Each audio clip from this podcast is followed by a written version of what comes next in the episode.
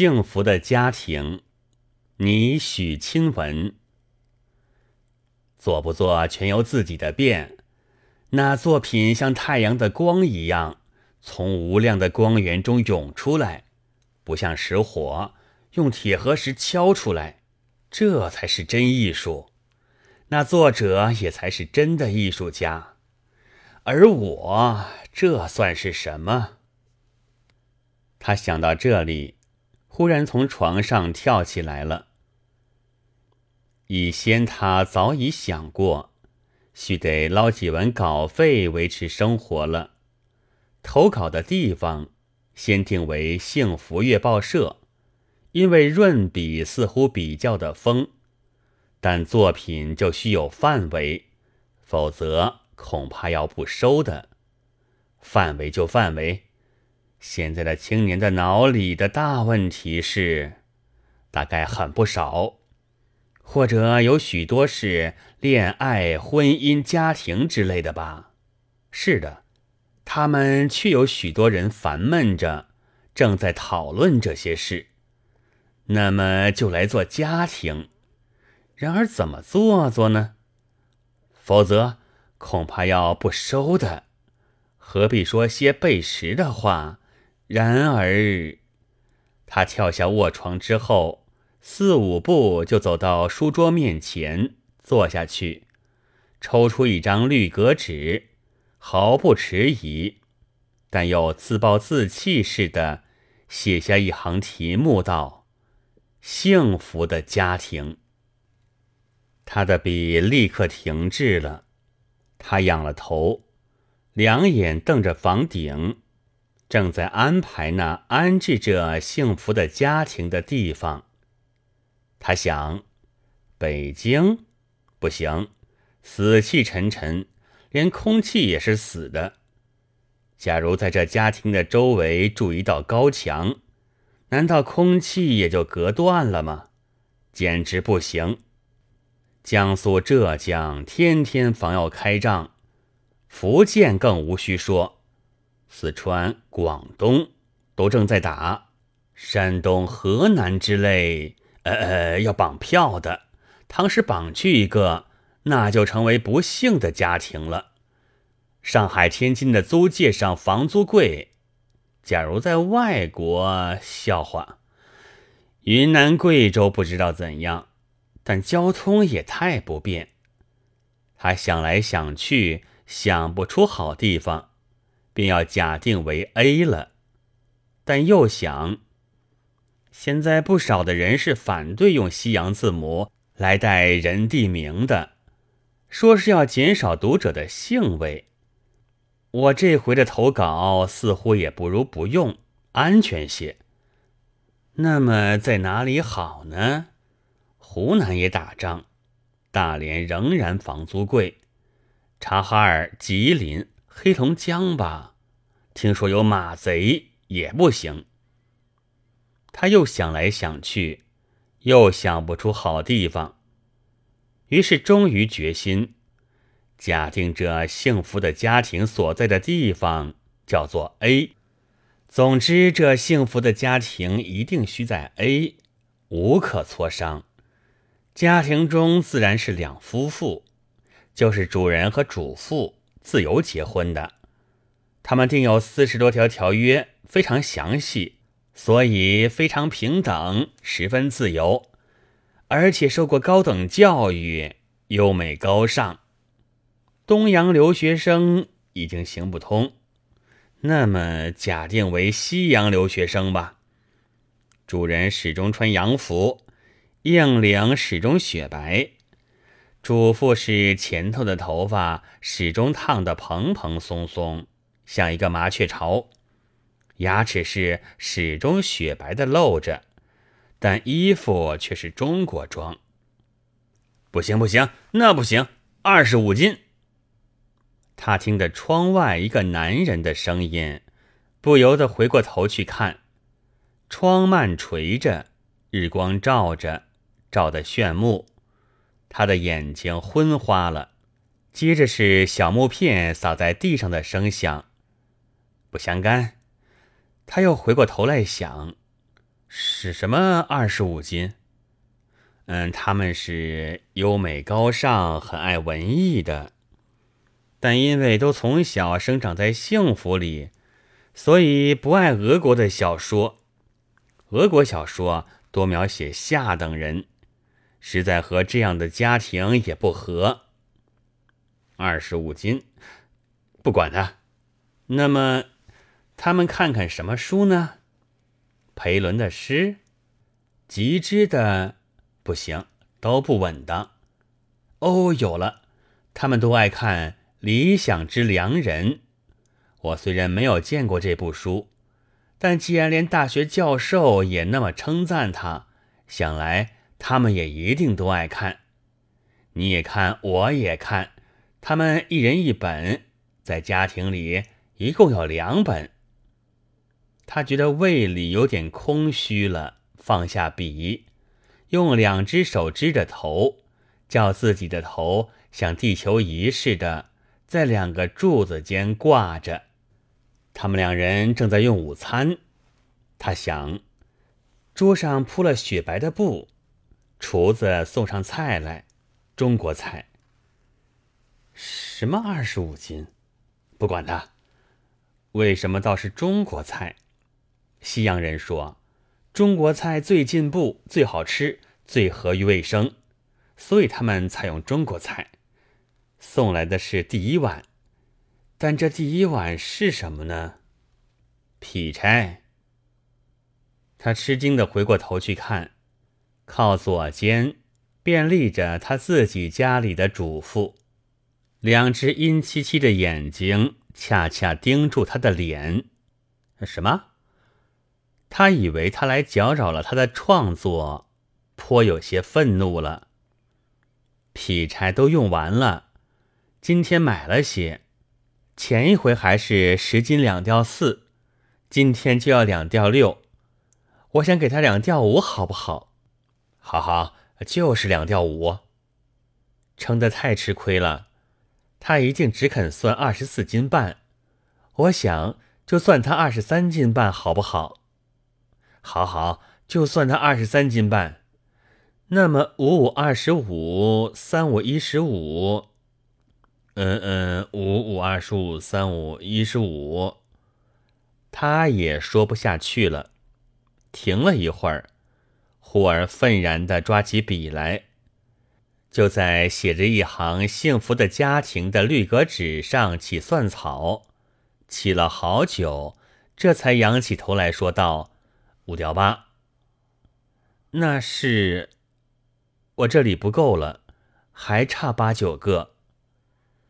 他抽开书桌的抽屉，一把抓起所有的铜元，不下二三十，放在他摊开的手掌上，看他出了房，才又回过头来向书桌。他觉得头里面很胀满，似乎压压叉叉的全被木柴填满了。五五二十五，脑皮质上还印着许多散乱的亚拉伯数目字。他很深的吸一口气，又用力的呼出，仿佛要借此赶出脑里的劈柴五五二十五和亚拉伯数字来。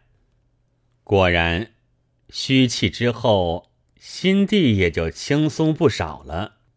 于是仍复恍恍惚惚的想：“嗯，什么菜？菜倒不妨奇特点儿，滑溜里脊、虾子、海参，实在太繁庸。我偏要说他们吃的是龙虎斗，但龙虎斗又是什么呢？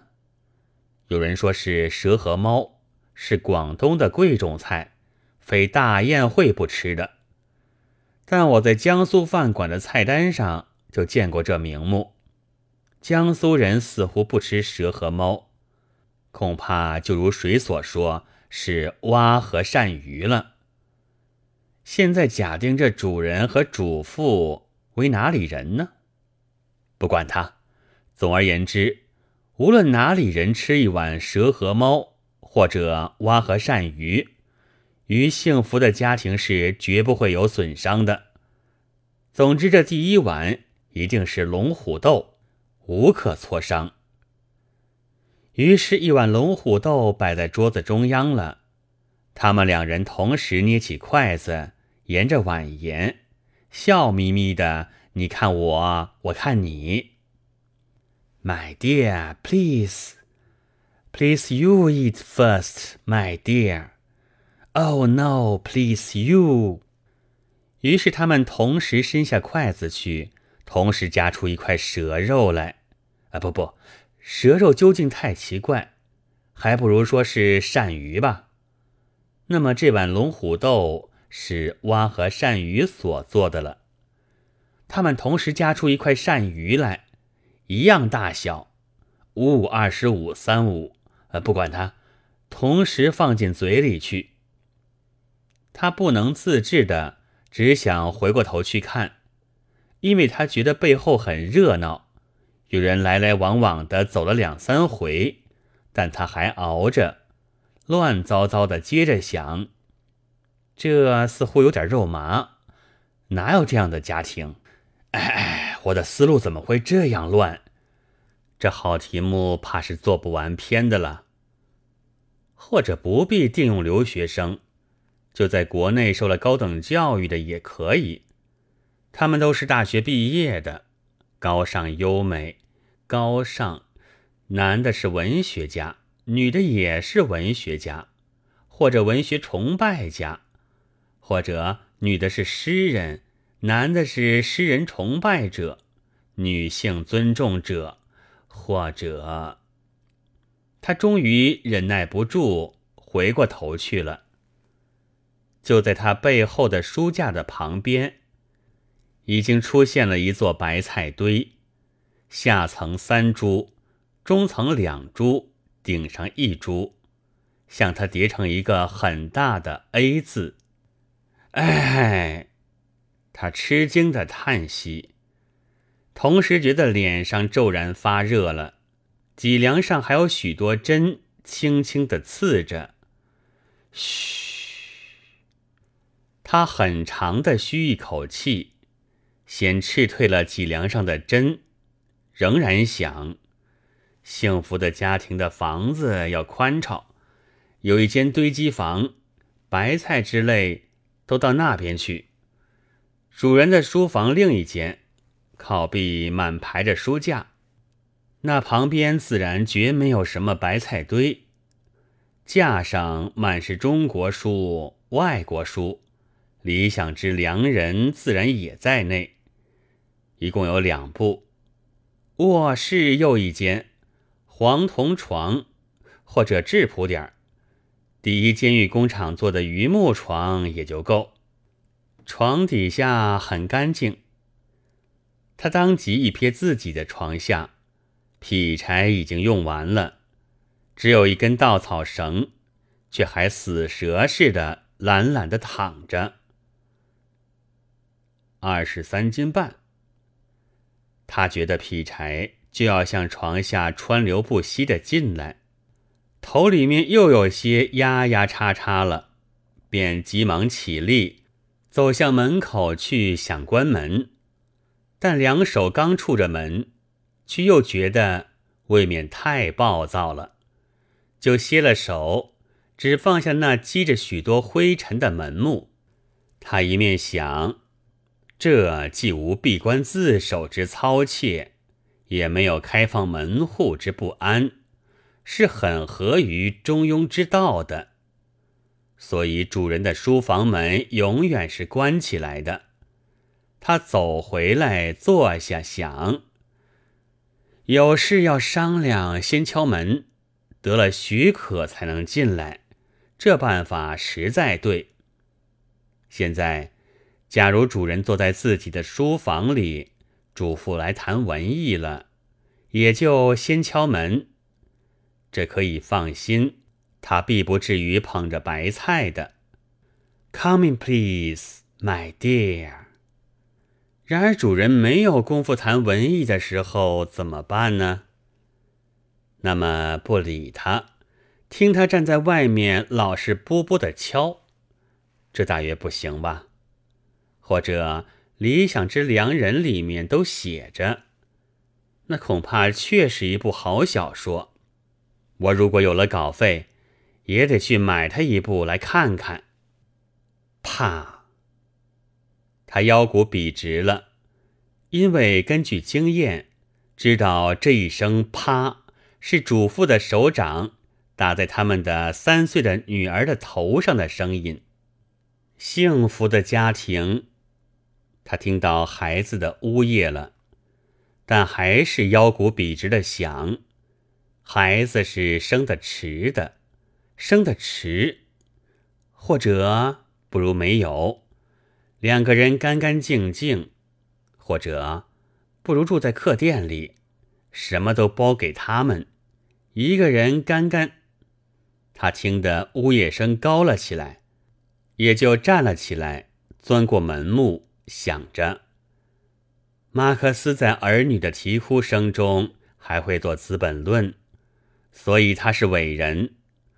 走出外间，开了封门。闻得一阵煤油气，孩子就躺倒在门的右边，脸向着地。一见他，便哇的哭出来了。啊啊，好好，莫哭莫哭，我的好孩子。他弯下腰去抱他，他抱了他，回转身，看见门左边还站着主妇，也是腰骨笔直。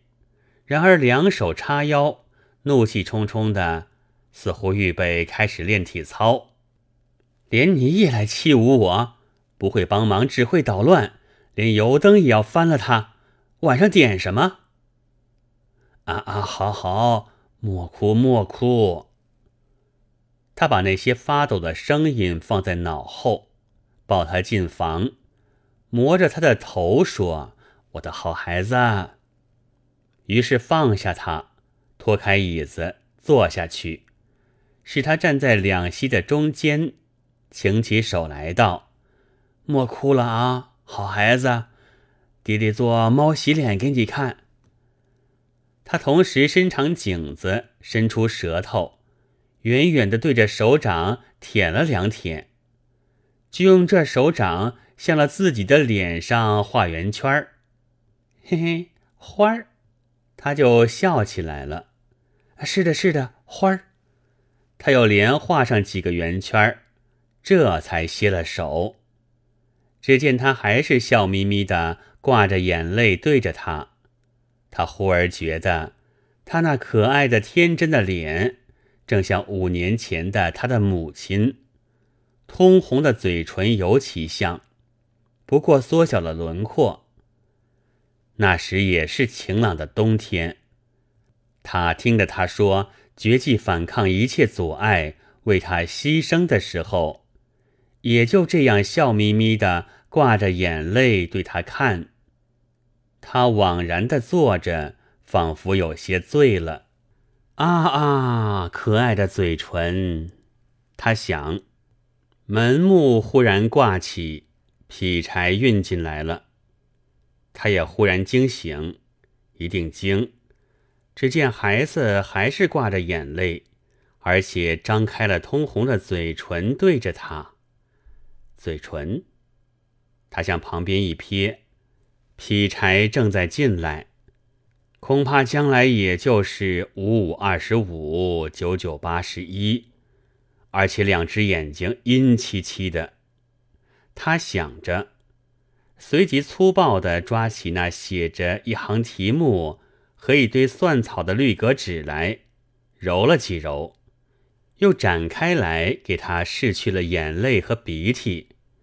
好孩子，自己玩去吧。他一面推开他说，一面就将纸团用力地掷在纸篓里。但他又立刻觉得对于孩子有些抱歉了。